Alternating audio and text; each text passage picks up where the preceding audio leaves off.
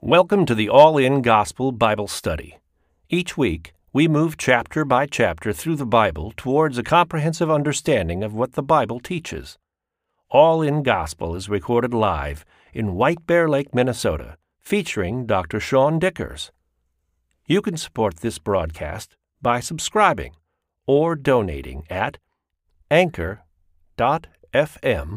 slash allingospel or visit the allingospel.com website.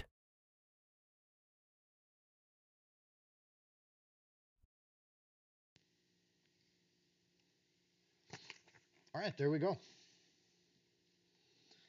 Hi, everybody. Uh, the chat is open off to the side, so if you want to talk or chat or comment, you are welcome to do that. Uh, I'm going to cover that up so I won't see it while I'm doing the teaching tonight, but uh, welcome.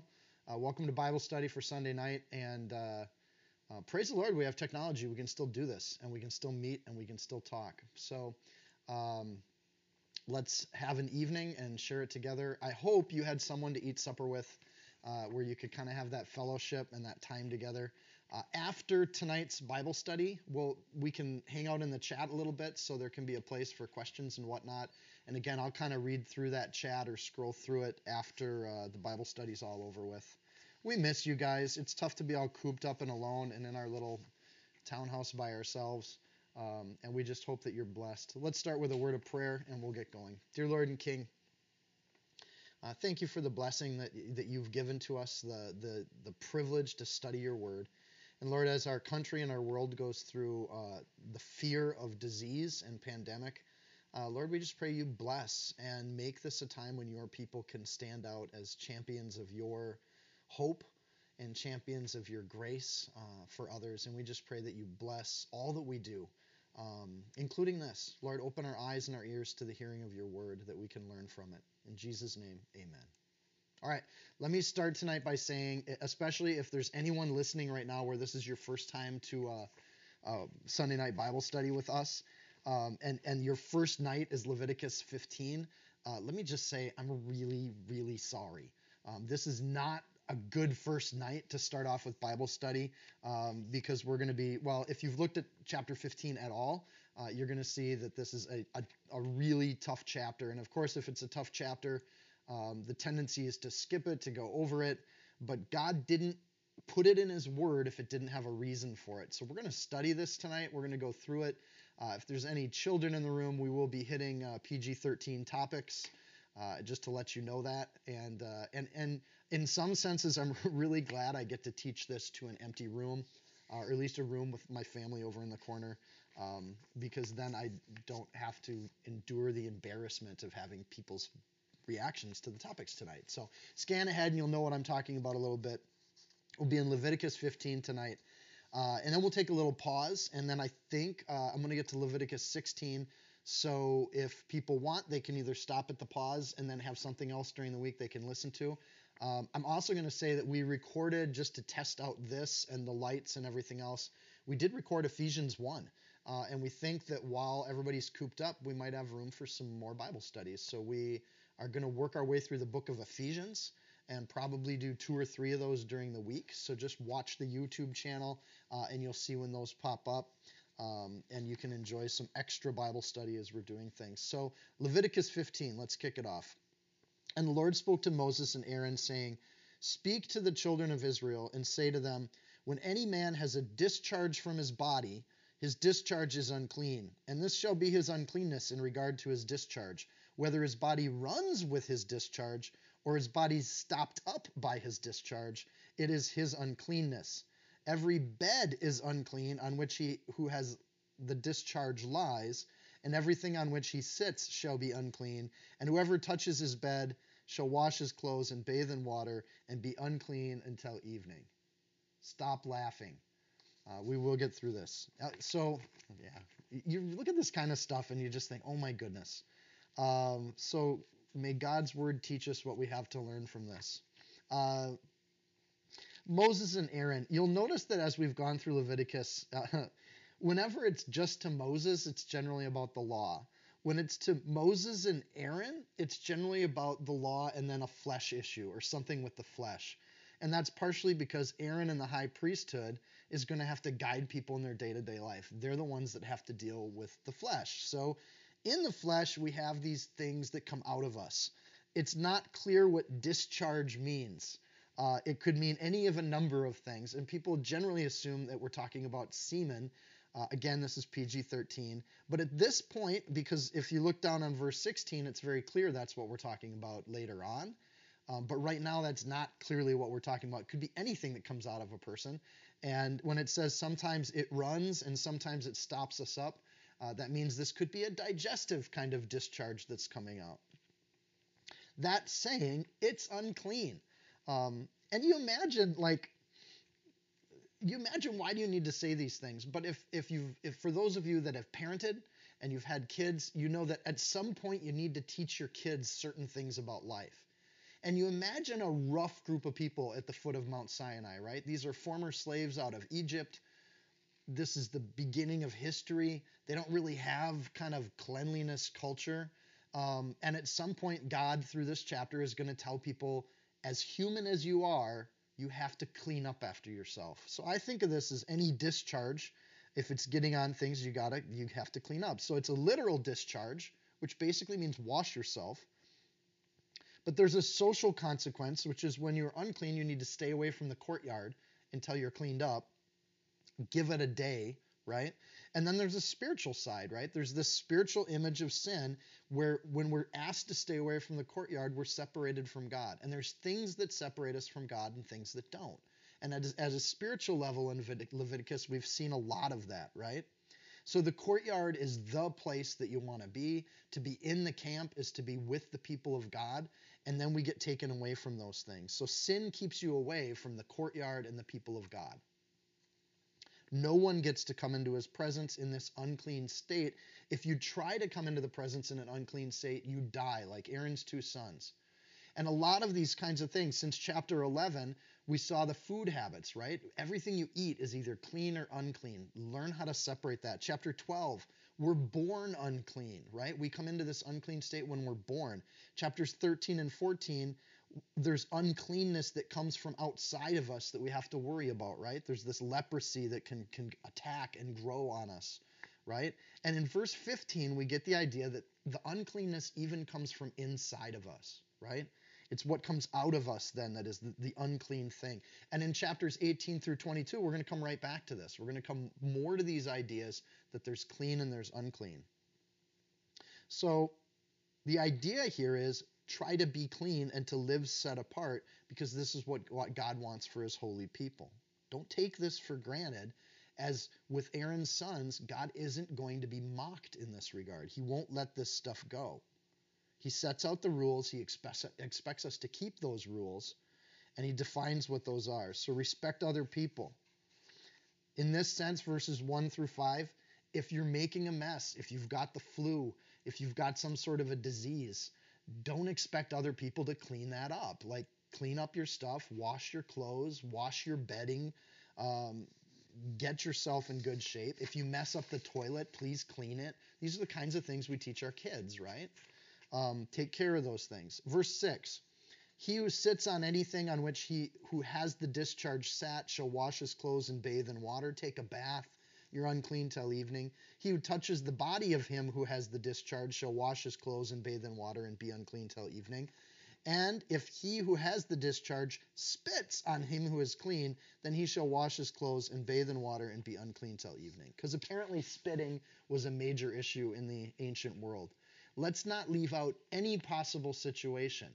When you've got this discharge happening, which is pretty much all the time, every day, depending on what kind of discharge we're talking about, you're unclean. So the law here isn't meant for interpretations, it's meant for diagnosis. These are the ways things can change. And you're thinking at some level, this implies that uncleanness can be caught by other people. So think what this does to Jewish culture. Not only am I worried about my own uncleanness, but I'm worried about your uncleanness too. If I touch you at the wrong time or if you spit on me, because I have to worry about that now, this creates a mistrust in strangers, but it also creates a trust and a loyalty with people that you know are paying attention to clean and unclean. So I don't want to be around people that don't understand this because they're not going to respect social distance. They're not going to respect trying to be clean. Um, and I am going to trust the people who do. And people I know have an ethic towards this, I'm going to be able to be comfortable around them because I don't have to worry about being touched by somebody who's let themselves become unclean in this regard. It also creates an entire nation of people that take baths. And it creates a clean culture, which we take for granted, I think, in America. We generally take baths every day. Um, but that wasn't necessarily the case in the ancient world. People didn't always take baths, it was their favorite day of the year um, but it wasn't necessarily something they did regularly. Well, with these rules, I'm going to take baths all the time because I might touch somebody and not even know that they're unclean. So out of just this desire to be holy, I'm going to keep taking baths. So in a practical sense, it creates a, a clean society.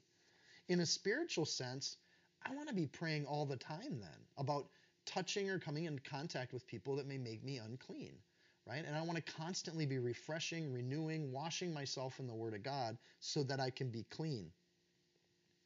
I'll keep going. I'm going to move fairly quick through this chapter. Any saddle on which he who has the discharge rides shall be unclean, which is just a disgusting thought that when people sit down, they're not cleaning themselves up proper. Um, I think this is why there was a run on toilet paper in the last week, is people really want to make sure they pay attention to this because who wants to be unclean in such a way that you're wrecking all the saddles you ride on? Verse 10 Whoever touches anything that was under him shall be unclean until evening. He who carries any of those things shall wash his clothes and bathe in water and be unclean till evening. Imagine being the stable master and you have to put the saddle away, and that's what you find on the saddle. Um, it would be disgusting. And as a saddle person, you would you would like this rule of why don't you just stay home and be apart from people in the meantime so that you can get clean. If you're sick, just stay home because nobody wants to clean your saddle. Whoever is the one who has the discharge touches, what, uh, verse 11, and whomever the one who has the discharge touches and has not rinsed his hands in water, he shall wash his clothes and bathe in water and be unclean till evening. Wash your hands. Take care of yourself. Be clean. And the vessel of earth that he who has the discharge touches shall be broken, and every vessel of wood shall be washed or rinsed in water. So there are some vessels that can be cleaned and washed, are stainless steel. There's some vessels like pottery, earthen vessels, that seem to contain corruption. And once again in Leviticus in verse 12, we see this idea that earthen vessels can be corrupted. They're a corruptible material. When they're corrupted, they need to be destroyed or broken or killed. Think of this. If you thought of this enough, you'd go nuts if you really tried to follow this, and this is where I think Paul says the law was to show us how impossible all of this is. Imagine yourself trying to go through life never touching anyone who's unclean. And you would go neurotic. You would become anxious about it all the time. Um, you would at some point realize or have to give up on it and just say, look, I'm going I guess I'm going to be unclean because I can't avoid everybody. I can't not touch everyone. I don't even know that what I'm touching has or hasn't been touched by unclean or clean people. So not being able to track any of that. Imagine being a merchant. Imagine being somebody who um, trades goods and you're constantly touching other people's things. And I think, given the coronavirus, it's not that hard to imagine this kind of society where suddenly we have to worry about this all the time, or we have to trust in God to make us clean. Verse 13 and when he who has a discharge is clean of his discharge, then he shall come for himself seven days for his cleansing, wash his clothes, and bathe his body in running water, living water, that he shall be clean. Take a bath. Moreover, take a bath in clean water. Um, make it, you know, if you can put some soap in there and get your rubber ducky, take some time. Seven days is going to eliminate anything. So if the discharge is, say, vomit, seven days should get you over that flu right? It's a quarantine period. Stay away from the tabernacle, stay away from the courtyard, so people don't have to worry about coming to worship God and getting sick, right? So take some time away and do that. So, literally, some time away from things. And for a slave population, this is kind of nice. They didn't get to take breaks when they got sick. But to say, why don't you just take a little break? You can do that. Most of the flu bugs wear their course. And the benefit for the nation, nation is a healthy nation when people self quarantine and get themselves away. So if chapter 11, the food was unclean, not the person, remember? The shellfish were unclean, but the, the fish that have scales and fins, those are clean. In chapter 11, we always talked about clean and unclean in terms of the animal that you're eating or the food that you're eating. Here, the human being produces the unclean substance. We're the makers of the unclean thing. Unclean comes from within us, but not from without, right? That's what Jesus was talking about, right? Verse 14 On the eighth day he shall take for himself two turtle doves and two young pigeons, and come before the Lord, the door of the tabernacle meeting, and give them to the priest. Then the priest shall offer them the one as a sin offering, the other as a burnt offering. So the priest shall make atonement for him before the Lord because of his discharge, because of the nastiness you brought into the world. This is interesting. The other place we saw turtle doves and young pigeons is when a leper came to the temple after they'd been clean, uh, cured of an incurable disease. So when we see the turtle doves and the two young pigeons, we see a very minor, low cost kind of thing to come into the temple and just take care of that. So this is um, the same as that. The only difference is the leprosy person would have shaved every part of their body before they came in. So you'd be able to visibly see who the leper people were with the turtle doves and who the normal people who had discharge were with the turtle doves. It's interesting that in, in Egyptian society, the people that shaved themselves everywhere were the priests, the extremely wealthy, the pharaoh. And in Hebrew society, it was the people that just got done with leprosy. So God flips that whole idea of shaving everything. And in our society, it's the swimming competitive swimmers. Burnt for cause and sin offerings are because of what comes out of us. Um, I think in Matthew 15, 11, like I said, this is what Jesus is talking about. It's not what goes into the mouth of that defiles a man, but what comes out of the mouth, this defiles a man. And he's referring to this chapter. Basically, anything that comes out of us, physically or spiritually, is unclean. This is why we need God, because we as humans produce unclean. It's why we need renewal. It's why we need holiness. It's the state of things. And remember, this is in the context of Aaron's two sons getting killed because they didn't understand how reverent and holy this place was going to be. There's a chapter structure here, and I want to point this out before we get to verse 16. Uh, we've talked about chiasms in, in, in the Bible before. Chiasms are largely a literary device that's the result of a scroll being the primary uh, medium for communicating writing. So in the middle of the scroll, you have your most important point. And as you roll the scroll out, you get points that support it that mirror each other. I don't know if you saw this or noticed this, but the whole chapter is set up like a chiasm. Verses 1 through 15 have abnormal discharges for men, right? Verses 25 through 33 have abnormal discharges for women. In the middle, then, 16 through 24, you see normal discharges for men and normal discharges for women, and there's no sacrifices needed for the normal stuff that's coming up in the next few verses. So the abnormal things require sacrifices. There may be something where you need to ask God for forgiveness on those. But when we get to verses 16 through 24, notice there's no sacrifices required. This is just normal day to day life um, where men and women have things they discharge that we need to uh, um, clean up.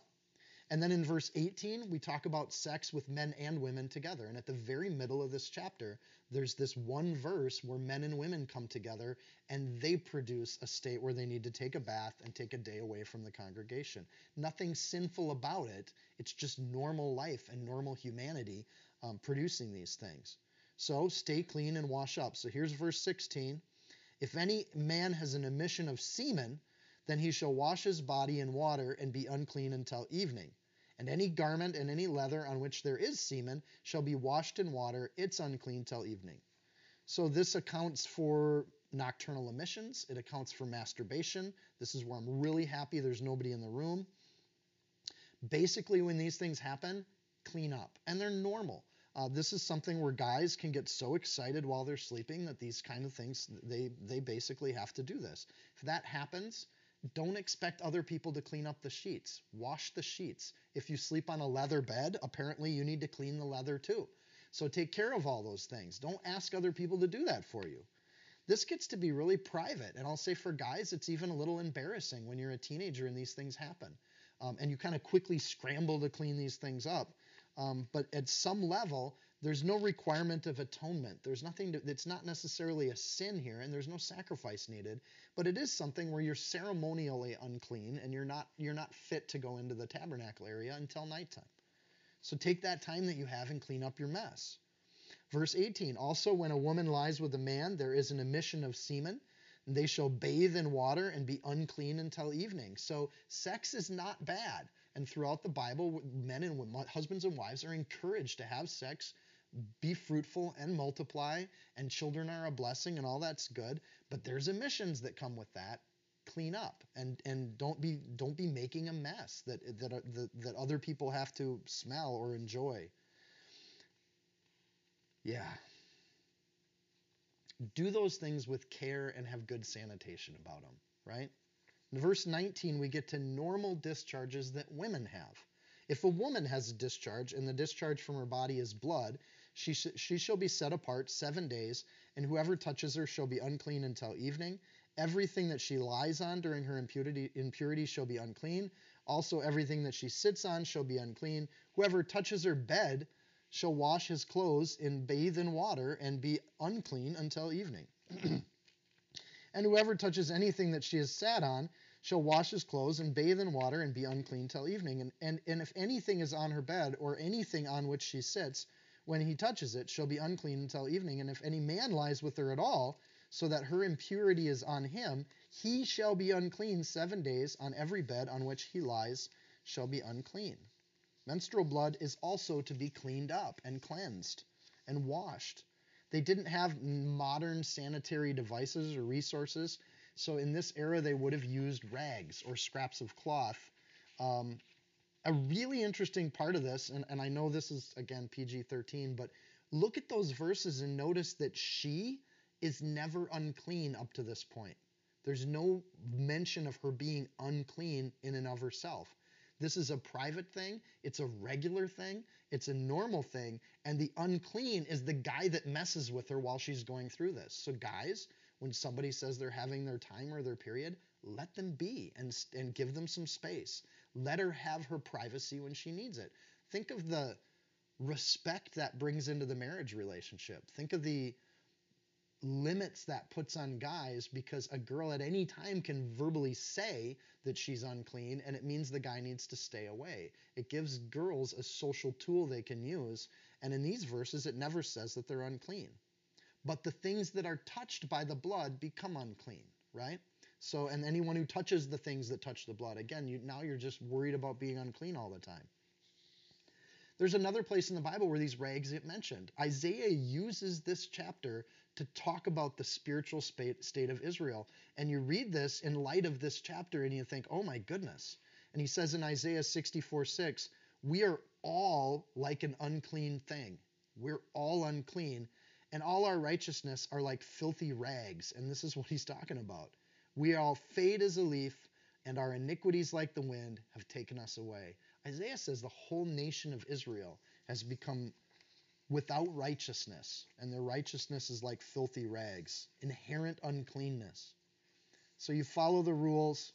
Everybody, male and female, and male and female together, normally become unclean and not able to come into the tabernacle. Verse 23 then, we come away from those kinds of things that are not normal for women, right? Like we started for guys. If anything is on her bed or anything which she sits on when she touches it, he shall be unclean till evening. Oh, I'm sorry, I was rereading that. If a woman has a discharge for, of blood for many days, that's not normal, other than the time of her customary impurity. If it runs beyond her usual time of impurity, all the days of her unclean discharge shall be as the days of her customary impurity. She shall be unclean. so that's not normal. So a woman can at any time declare that she needs some space from people. She gets time to heal up, she gets time away. Jesus encountered a woman, remember, that was bleeding for 12 years straight. And it's almost like this passage of, of, of Leviticus is here so that that story can be more relevant. When she came after 12 years, she was perpetually unclean. That means for 12 years she couldn't come into the tabernacle. She couldn't go into the courtyard. She couldn't sacrifice in the courtyard. She couldn't enjoy the teaching and the music that was in the temple area. Um, she was separated for 12 years.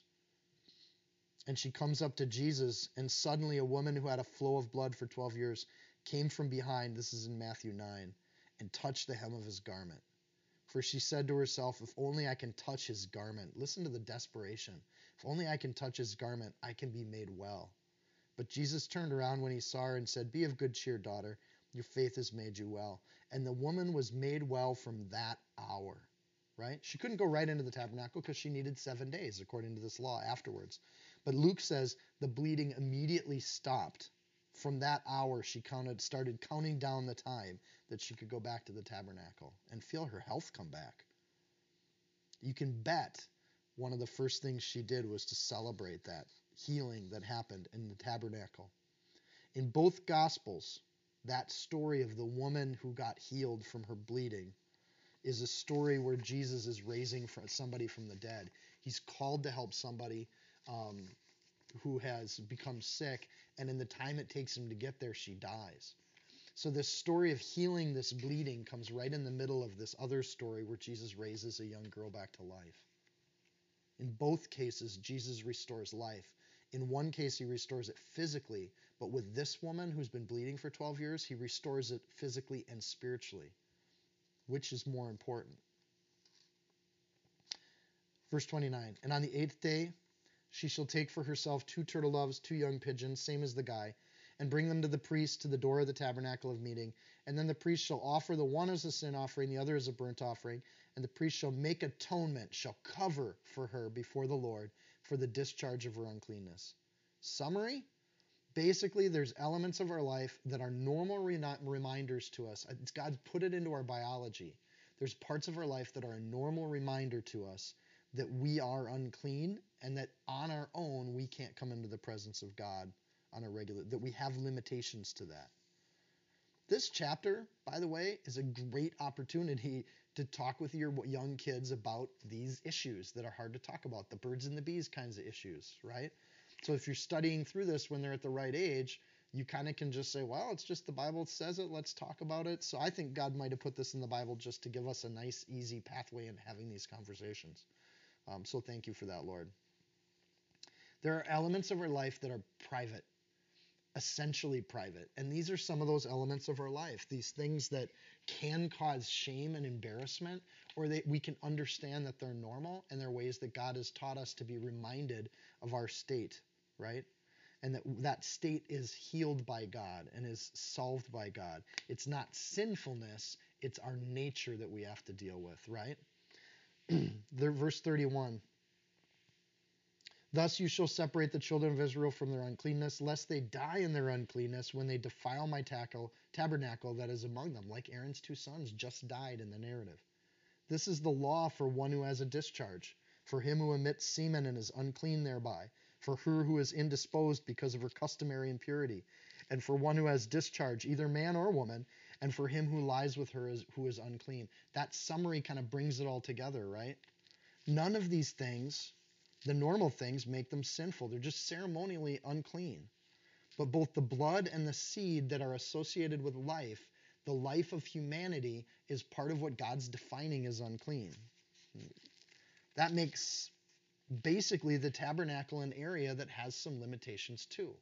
So in pagan worship, sex was often part of the worship process right? And it was commonly part of it.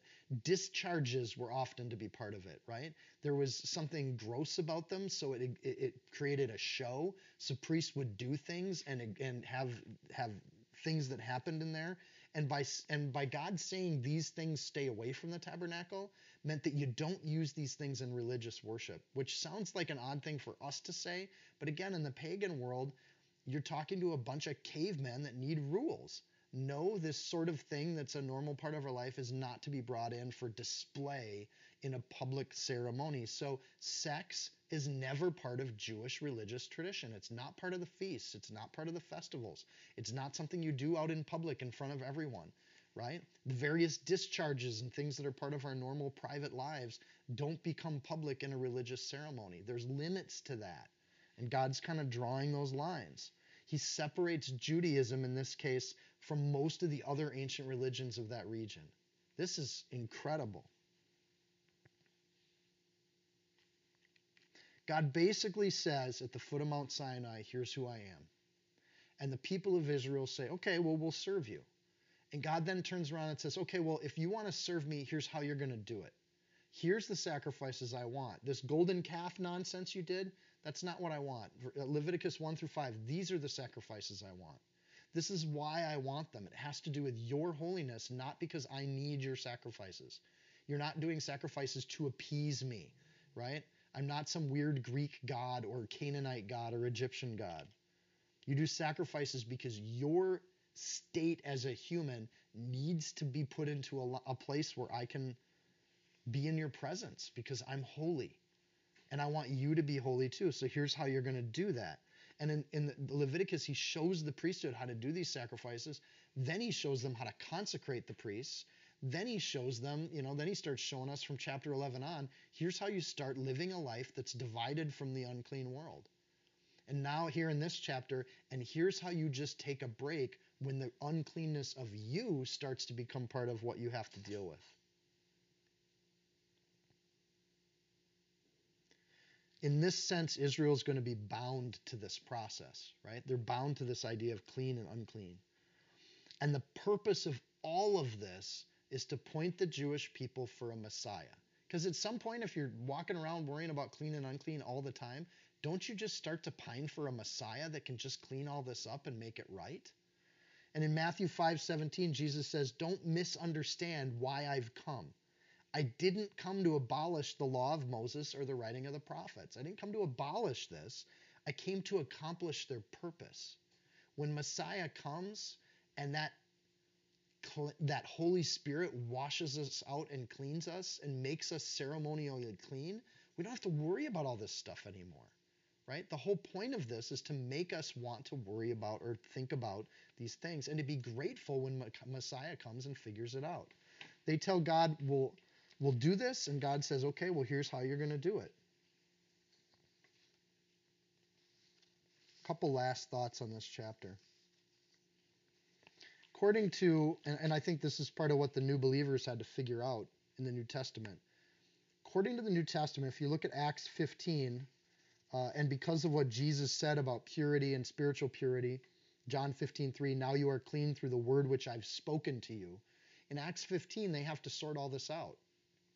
And the disciples make a decision and say, as believers in Christ, and because of what Christ said, it's through the word that we're cleansed. And we don't have to worry about the ceremonially unclean or clean stuff anymore. When Jesus came and was the sacrifice for our sins, we don't need to do all these sacrifices anymore. But it doesn't mean that we abandon or abolish that consideration, that understanding of who we are and what we are. Those things stay in place but we can simply pray and become clean in when we abide in Christ. 1 John 1 9. If we confess our sins, he's faithful and just to forgive our sins and to cleanse us from all unrighteousness. So, whether or not that's a ceremonially unclean status or a sinfully unclean status, all we have to do is confess our sins before the Lord. He makes us clean. And chapter 15 makes me think how grateful I am for that system and that I'm born in this era of time versus these Jewish people that really had to endure this for a season of history, right? We get to come before God through through Christ Jesus, in Christ Jesus, and we become ceremonially clean when we do that in the right heart and in the right spirit. So now that that's covered, you got your foods, you got things like leprosy that come from outside of you, you've got things that come from inside of you. There's all sorts of things that make you clean and unclean don't mess with the tabernacle if you're unclean. Now that we've dealt with that, we can get back to the narrative that we started with. The priests have been consecrated, they're ready to go. And in the next chapter, we're going to get to Yom Kippur, uh, which is the Day of Atonement. We're going to have this middle thing. And, and, and, and we'll start that in just a sec. I'm going to take a little break and get a drink of water and um, pause the podcast and give people a chance to move around. And then I'm going to dig into chapter 16 um, and we'll do that. So I'm just going to mute for a little bit. Oh, hey, my dad's watching. Hi, Dad. Just see Thames in there? If you found this teaching helpful, insightful, you can support this podcast by sharing it with a friend. Screenshot it, tag it, post it on your social media.